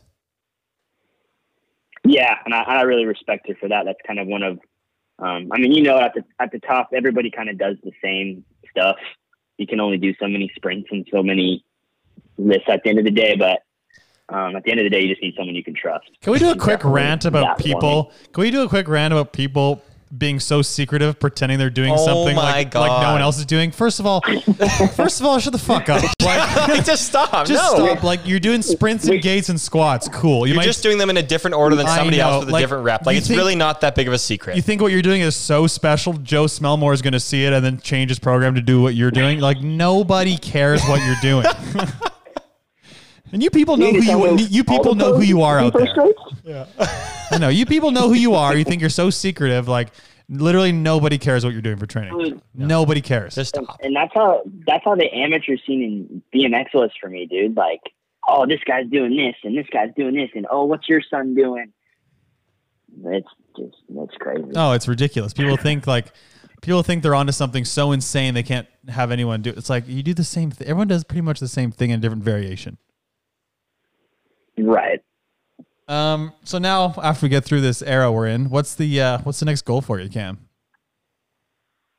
Yeah, so honestly, um, right now, I after my injury and stuff, I kind of like I was sitting in around the fourth spot for US, and so I was kind of Tokyo was still kind of in my um, hopes. Um, but now with COVID and stuff, if it however like that next process goes, if there's any opening for more qualifying, or I don't know how they would do that. Um, that's kind of my next um, my next step is to just get a little bit better and and race more. Um, like I said, luckily I've been able to get funded to a few World Cups, but my main goal right now is just to a stay healthy and then b just just keep racing. Um, I I mean I plan on racing for ten more years if I can. Really, um, obviously I don't know how the sport is going to be in 10 years. I'm hearing rumors of like USA BMX completely scrapping um, elite for like their title and stuff. Like it'll just be pro open, which is kind of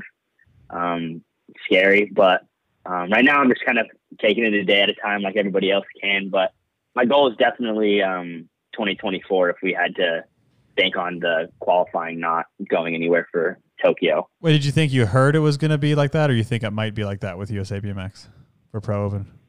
Um, kind, kind of both. Like, like we, I've raced one pro open so far during this COVID stuff, and it was in Rock Hill, and we had like a pretty decent turnout. It was like 27 people or something, which was cool. But then like this weekend, they're racing in Nebraska, and there's four. Um, and I just have kind of I've heard rumors of like, well, now with this grant kind of being like a a one and done, kind of like the world's is. Um, I think that kind of intrigues a lot more pros. Mm-hmm. Um, and for USA BMX, I mean, they don't they don't need our money. If anything, they'll probably lose a little bit of money um, to do the pros. I mean, I definitely see uh, the cons to not having pro racing in USA BMX, but yeah. that's kind of just been what I've been hearing, just because there's no real uh, there's no real push here in America. I mean, we've got probably 11 elite men if you, like other foreigners didn't show up to the races. Yeah. So here's the thing. I think it's so weird that yes, you're very much right that USA BMX makes all their money off the amateurs. Like that, they're not making money off the pros. But if there's no pro class and there's no pro racing, what do these kids have anything to strive for? Why are they doing these series and going after the nag plates if they don't think that winning this nag plate is going to benefit them moving forward to become pro later? Like, what are they going for then? Kids need the kids need people to look up to. That'd be really disappointing. Yeah. Right, and, and I'm and I'm on your guys' side. That's kind of how I felt about it. Like even when I grew up, you know, I I looked up to Donny Robinson, and I like I said, maybe not necessarily my goal at the beginning was to be pro, but as I got older, I was like, oh, I want to be like Donny. And that there's not that. If it's just look up to, I mean, I don't even know. Like, how would you, how would you even do that? And then another thing would be like for the girls, like, do they just, just run a pro open with girls and guys and just call it a day? Equal pay, baby. that, that, makes me sad thinking there might not be a series that like yeah that's probably one of the most like, longest standing series. Yeah and i mean that's, that's, still a big goal of mine is to win a usa bmx title one day or aba title. Um, yeah you know me too. I plan on winning it this year cam. Well Tory's in the running right now yeah so. there you go. um, you're actually well. you actually got the red plate. Yeah, he's, tra- he's training right now. you were tied for the red plate right now cam. What are you talking about? You're just being very secretive with your training well, oh, yeah. He's not like I said, like I said, you got to be secretive. I said five minutes, so you got to be secretive. um, oh, what else were, were we asking? Oh, yeah, we're asking what you want to do next, right after this COVID area. Um, yeah. So obviously, you want to keep progressing at World Cups and that. Yeah. Um. Like, like I said, I think my my actual like my really big goal this year was to actually be in the running for the ABA title, which thanks to COVID, I am in that now. Um, but I'm kind of just looking hey, to kind of. They, they don't ask how, they just ask how many, pal. exactly.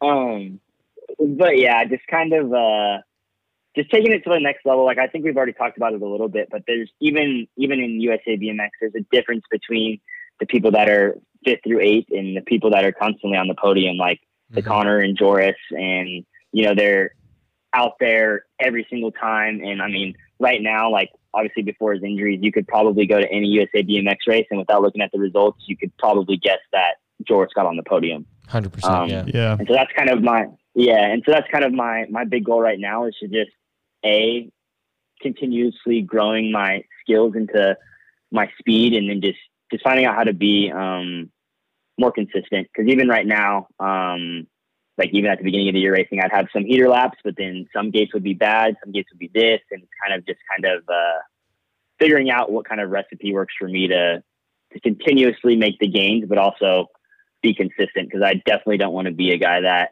wins one race and then doesn't win another race for two years and is like, oh, okay, well that was cool that he piped one down, but he's not a up for anything else.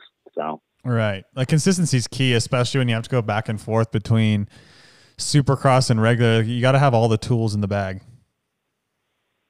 Right, and I think especially for like I have no idea where their sport's going, but especially for sponsors and you know just anything really um, at the top level, it's it's the guys that can do both because it's also yeah it's super nice to be really good at the ABA tracks or like you know the people that I can compare it to motocross like Chad Reed was supercross only, which is cool, but unfortunately in our sport you can't really do that. Yeah. Um, you gotta be you gotta be good in both, and if not, you're not gonna make it at all. So. Yeah, and the sponsorships changed quite a bit already, even since like when I first came into Elite as opposed to now. And then, you know, if with the USA series, if that kind of dies down and kind of changes, like the whole sponsorship thing is gonna really change. Like it's gonna be even geared more towards Supercross series, I think, if that happens.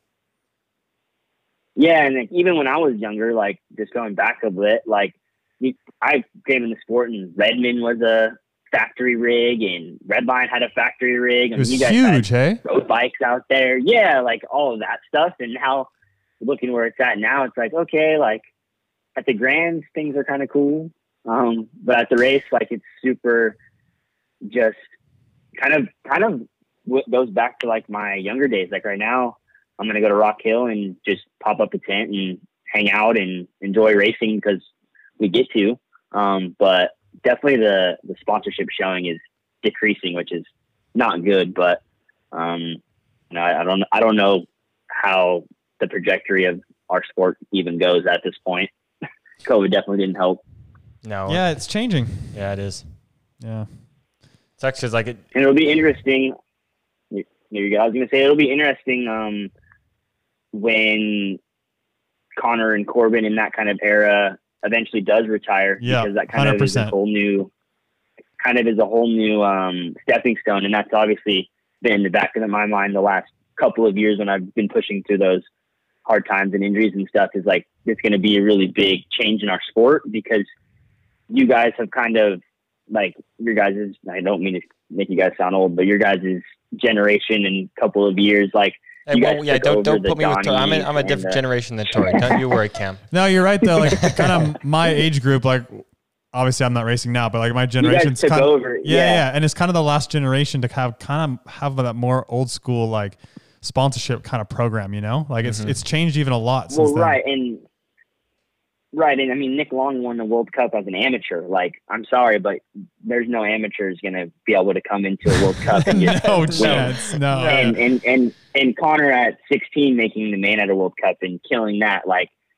that kind of you guys kind of took that thing and have done it for the past you know 10 12 years um, and so obviously I the sport has been used to that um, and now it's like okay like people are either going to go for this cycle and maybe a few more years maybe the next cycle maybe um, and it's like okay then now what now yeah. it's you know essentially essentially my job to when I I want it to be, but essentially my job to to be that next guy and continue at least the throne for USA BMX. But how does that look for the sport? Because I mean, for instance, Chase has been with Connor since they started, and Joris has been on Chase forever, and you know a couple of other riders have had these you know long term sponsorships that Mhm. have only had to deal with them.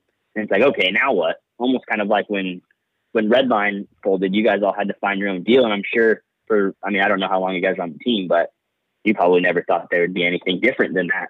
Yeah. And Yeah. here we are. Maybe this is a good opportunity though for like companies and you know because m- specifically companies in the, in the U.S. to start rebranding these different athletes and turning them into these superstars. Right? Maybe this is a new opportunity for that. I've never really thought about it that way, but I am now, and I think that's it could be an interesting opportunity. Yeah, especially with within social media and TikTok. I'm sure there's a lot of uh, a lot of uh, opportunities out there.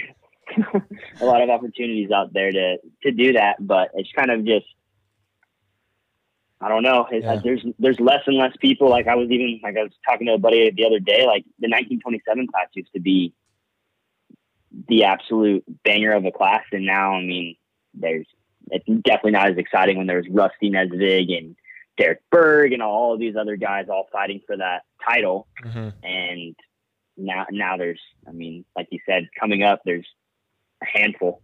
Well, here's an here's an idea. Well, maybe like maybe for these these guys coming Okay, up, these I, amateurs, I need to interject for a second. you're gonna make me lose my train of thought. I, I know, but I think I called Cam on a regular call, and it's fifty cents a minute for me. So, did- one sec, BRB. I'm going to call you right back on Facetime audio. I think I've been. Uh, so yeah, I just had to Why- interject. I realized. how- yeah, I regular we called have him. free long distance. not from Canada. Only when we're in the U.S. Yeah, In what world? yeah, that's how it works. It's weird. Oh. All right, sorry, Can you hear me? sorry, pal, you're back. I just I had to I had to switch it. It was already 55 minutes in. That means it would cost me 28 dollars. Oh, shit. All right, James, as you were, pal. Anyways, sorry. I was gonna say though, maybe maybe once it's a, once there is a changing of the guard, maybe that brings more hope to these riders in the amateur class that they can make it. Like maybe it's a fact that like it's been so long these top guys have been at the top that it's like these people that are younger and in the amateur ranks see these guys as these icons that they're never going to get to and they just stop. Maybe once it's a changing of the guards a little bit, maybe it is once they retire and you step into that platform, let's say Cam, maybe these people have more of an someone to look up to and be like, "Hey, that guy was amateur recent enough years that I remember that I'm going to do that too." Maybe that's an op. Maybe that maybe that Yeah. happens, right? That is true. And that would, that would be awesome. I mean, yeah, I mean, I, it's like, That's that's what we like I hope said, for. Yeah, at the end Yeah, that's day, what, we that's could, we could, we could hope it could either go super good or super, ah, we. Yeah. Who knows? Connor doesn't race. I'm out. Yep. Nope. I'm done. yeah, but Who no, rides for Chase? I'm out. that'll be an interesting time for sure. Though, like you're right. Like the those guys are the last kind of big Yep. time deal guys in the circuit, but Stuff's changed. Yeah, it's gonna change. We got to adapt, just like just like the vid right now, not COVID, the vid we call it. Things are changing. We're adapting. We got to adapt. It's an ever changing, very fluid, unprecedented situation. Extremely fluid, so unprecedented right now. Um, yep. We got, got anything else for Cam before we get into some quick shots? Uh, I think we can hop in. All right. I think we we'll hop- can um, hop in. Let's just go. Let's start soft with the the go to Yeah. Okay. Chipotle or In and Out. Chipotle. Easy You- one. Okay, No, so Cam, okay. there's a right answer and a wrong answer, and you answered wrong. I'm, I'm from California. Like it's your own Right. opinion yeah, what you have, but in, you're- in and out's California. yeah. Well, wait a second. Yeah, Yeah, but I mean, their burgers are good, but their fries aren't good.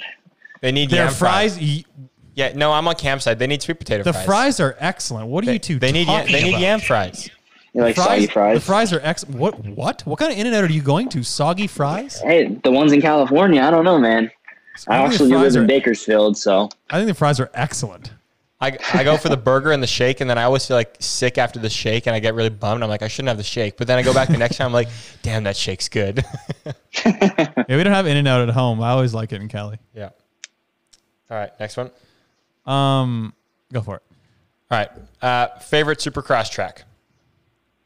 Ooh, um, I think we already went over it, but Oldsmar without Oh, the that's death good. jumps. And then the side part to that one is favorite amateur track. oh, Nashville. I love the drag strip. Nashville. Ooh, eh? Nashville.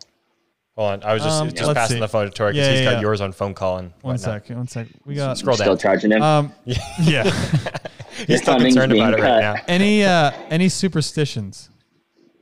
Um, no, like I, I've gained like keywords over the years with Arielle, um, but no real superstitions. I just say my keywords and then get in there.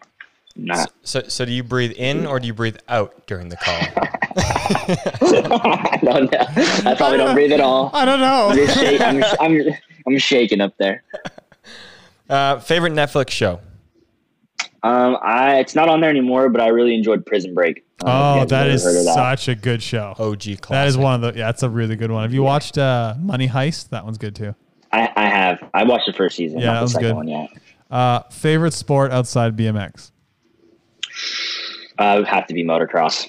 Yeah. Uh what do you want to do after you finish racing?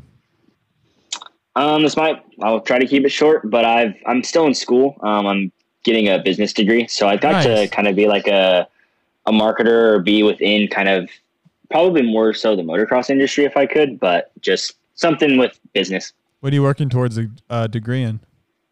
Uh, business administration. With a minor in marketing. Yeah, So, nice. That's what I'm. kind of. That's what I'm doing too. Yeah. Oh, nice. Um, if you could be pro in any other sport or do a dream profession, what would it be besides BMX? Golf. Atta My boy. man. My man. Have you been playing it all lately? Yeah. So actually, I, I got a set of like uh, AP2s, and then I got a, a nice Callaway Rogue. So I've been hitting it up, but I'm all good until I get close to the green. Then I just skull it. That's what, that's where the money's made, baby. That's where the money's made around the green. Drive, what is it? Drive for show, putt for dough. Drive for show, putt for dough. Yeah. Yeah. Yeah, I'm not doing either. Who's your favorite guy on the tour? On, on the PGA tour? Um, I like Rory. Yeah. fair. uh, how do you? Good You guy. can't go wrong with Rory. Yeah. Are you a fan? Of, are you a fan of Tiger? Yeah, you like the cat? I have to be. I have to be a fan Alright, of. Tiger. How do you not like the cat? You can't not like Big Tiger. El Tigre. yeah, yeah. Um, would you rather do a race with three chainring bolts or three stem bolts? Actually, it was funny. I talked about this one earlier with with Spencer and my buddy Cam. Um, I'm gonna have to go with the stem bolts. out Attaboy. Yeah. All the smart guys. guys do. don't understand. All You the just gotta- smart guys do. All you got to do is get a top four. With if you go with three Hey, stem bolts, it- you might not make it around the track. At least with three chainring bolts, you can jump around the track, maybe throw a couple of easy pedals, and maybe get a top four. But what if I pop off a, a Sarasota 2018 semi Well, gate? maybe you just I'm don't do that. Maybe maybe you just do that. Because if you do that, you won't get past the first pedal. his bar, his barn is going into someone's chest. um, would you rather do a full lap on a? Would you rather do a full lap on Chula Rio, just wearing your helmet or just wearing your gear? Uh, I'll go just wearing my helmet. Butt naked, right on. Great. That's a good Yeah. choice. You got to protect the huck. Real men choose that one. real. real Just They really hope do. I don't butt butt scuzz it. True. I don't need any of that junk getting all caught up in there. I'm definitely going over the bars then. Can you even imagine? no, I can't. God. Oh, Just gravel and like, yeah. um, what's your least favorite thing about BMX racing? Doing this Ooh, podcast. it's a good.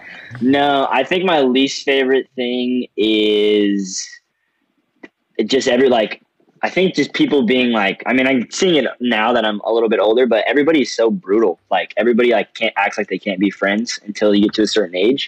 Mm. And I really didn't like enjoy. Like I'm enjoying it a lot more now. Like being able to just like go on those World Cup trips and stuff. But growing up, like just people are brutal. Like everybody acts like this is like a. I mean, it is. Don't get me wrong, a big sport, but we're not going head to head to kill each other. We, we don't got millions on the line here, people. We're going out Yeah. to like a Yeah. thousand bucks tops. Like, exactly. jeez. What's your uh, What's your least favorite and mo- and most favorite um, like aspect of training or or yeah workout or whatever? Um, I hate doing like deadlifts. Honestly, Oh, I hate those. like Those like suck, like yeah. I love the gym. Like I do like squats and stuff. And then my favorite thing is sprints. I Oh, I wow. can get on with sprints. That's fair. I got I got long uh, long femurs, long levers. I hate deadlifts. I'm terrible. Got but long they're just femurs. They're just backbreakers for me. I got long, long. I think I got long femur. I think. I don't know why it is, but I just what I think. uh, where's the Where's the favorite favorite place you've traveled to so far? Ooh, good one. I'd have to say um, I really enjoyed Papendal. I like I like being in Europe. Yeah, I like popping out too. Yeah. Did you hear that? T. I got I got a good one. I got a good question. Good What? one. Oh, okay. Go. Telling you, that's a big. No, I'm telling you, that's a big deal when somebody says, "Oh, good one" or a good Oh, I didn't question. even notice you said I that. love that. That- You know, it's a big deal on the podcast. Okay. Least favorite place. Oh, um, I, I haven't traveled to too many places, but Argentina was cool, but it wasn't my style. Yeah, okay. That's fair. The the trip down there just really it, it can really just It's, put a it's brutal, things. and then like with the the dogs and stuff around there, like I don't do that. And then the French have a I don't. It's I just- don't do stray dogs. They're whatever wild you're thinking, it's beasts. true. they are. whatever you're thinking, it's true. They come after you, man. It's no, Yeah. it's not good. Um, I, I was just gonna say, if you could take someone out, who would it be? Oh, I love this question. Yeah, that's a great question. Ooh, Like That is a you, great it's a good reason. You get to take them out for a good reason. Like, Like, you're like- fourth in the yeah, semi yeah. at a World Cup. Like you need to take them out. Like you, you're like happily Like take them out. you're getting fifth the- in the world champ semi, and someone's in fourth, and you got to clean them out, and you're gonna stay up, and you're gonna clean them out. Who do you- who do you do? I gotta go, Connor. Attaboy. Attaboy. Attaboy. That'd be epic. He's like, I want to, I want to dethrone the champ. Exactly, that's yeah, good one. I like it. it would it would be a good conversation after. yeah, that'd be fun. Yeah. Um, wait, here's a good one. Would you rather have two USA BMX titles or one World Championship title? Uh, one world champ title. Yeah. Good man. Good call. Yeah. Got any more? Go.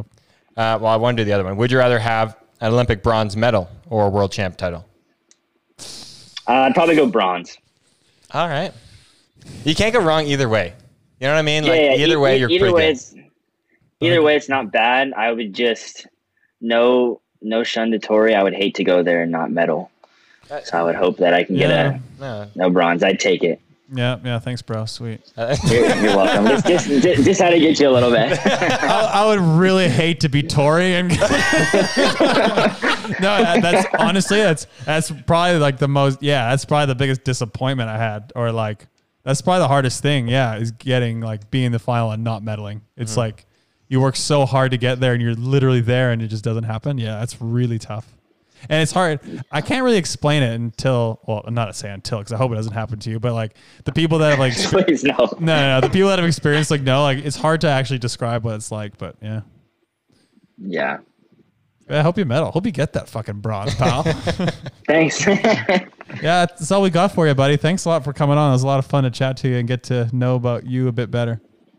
Yeah, yeah. Thanks for having me on. I'm a fan of the show, so I'm stoked that I got to be a part of it. right. Di- right on. Did you watch Moto today? Don't tell me. Don't tell me the results. But did you watch it? I I did, and I'm just gonna tell you one thing. Okay.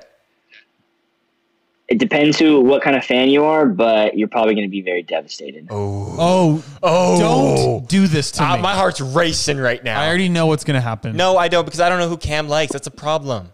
I think I know what he's Yeah. talking about. Uh, don't be. You don't do this. Well, it's to me. okay. Tomac already got a Supercross title, so it's Don't. fine.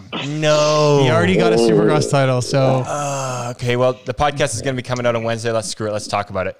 Should we talk about it? no, no, no. I want to watch it. All I right, want to fine. watch Cam, don't say anything. Don't say anything. Shut up, Cam. All Shut up. Stop it. I'll get off. I'm out. All right, pal. It's good to uh, good to chat to you, and uh, best luck with training. Hope that we see you guys soon, whenever whenever that is. Yeah, thanks. I'll see you hopefully after Corona's over. yeah. Right on. Thanks, Cam. you, Appreciate it, buddy. buddy. All right. Peace. Later. Cam Larson, great interview. Good, great kid. Really Great. cool kid. Fantastic. Yeah. Fun to chat with. Good, good, good Yeah. friend and good bro of the show too. He Yeah, listens too. So yeah. that's He's. cool. I'm a Cam fan. A really nice kid. Works really hard. Well spoken. Yeah. Yeah. Uh, what I took away I thought was really cool, and I think I said at the beginning was just the fact that he realized, hey, like I think of all the things, like I'm actually very powerful, very, but I need to work on the skills a little more.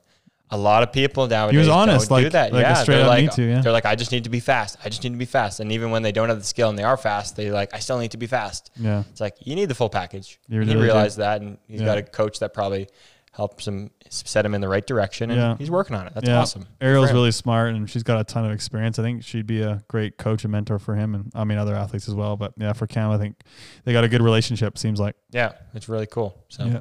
Thanks, Tim, for coming on the show. Yeah, it was We cool. It's good to chat. I like chat, chatting to the young kids. It's, it's interesting. There, it is fun. yeah. Different, uh, like different outlook. very different shows Yeah. then because like Yeah, yeah. we know a little bit of their story and we know where they're headed but we don't know what it's like getting there for them but in the when we do the older guys like the og's the people that are retired it's like some of these stories we have no idea about And it's interesting when we do people that are retired, they have a full story, like a beginning, middle, and end. yeah Like Cam's story is like just getting started. Like, Oh, yeah. he doesn't have a middle or an end. He's just got a beginning, really. yeah he's just got the intro basically so, So, far yeah it's kind of cool to see where he's at. But then, uh, you know, and he's going to have a middle and an end sometime, and gonna it, it's different. Yeah, it's it's cool. yeah um so yeah great show Great Uh, show. we were we were doing some little we're actually doing a little barbecuing little BBQ. we're doing a little bbqing throughout the show here so we got our dinner ready I'm gonna be pissed if Tomac wadded it and he's out of the series. I mean, it sucks. I, i'm going to tell you the weather can i tell you the weather I saw that it was crap. okay so it was a mutter you, they couldn't have been going that fast Yeah, his bike probably blew up or something. Well, if, if it's him just like his bike blowing up, that is what it is. it is what it is. Motorsports. That's what are you gonna yeah. I just hope he's okay. Yeah, me too. I want a good series. me too. He's okay. Yeah. So All right. Thanks to Cam Larson. Thanks to ProGate Europe. Winning starts with a great gate, and he's gonna win with some great gates. you know, Cochran has a brand new ProGate Europe too. It looks nice. is fantastic. I know a lot of tracks we've coached Oh. They've had unbelievable. really nice ProGate Europes. Um, yeah, Really great to see. So Yeah. you know, get get yours today. get yours today, baby. Get yours today. Thanks everyone for listening. All right, and uh, shoot, we'll see you next week. Remember, like all these kids are working towards. Gold medals and gold medals. You love that one. It's the best one. yeah. All right, kids, remember snap on green. Snap on green. Boy, that was a long pause. Oh my God. Wait. There it is. Wait. There it is. Here it is. There it is. Bye. Later.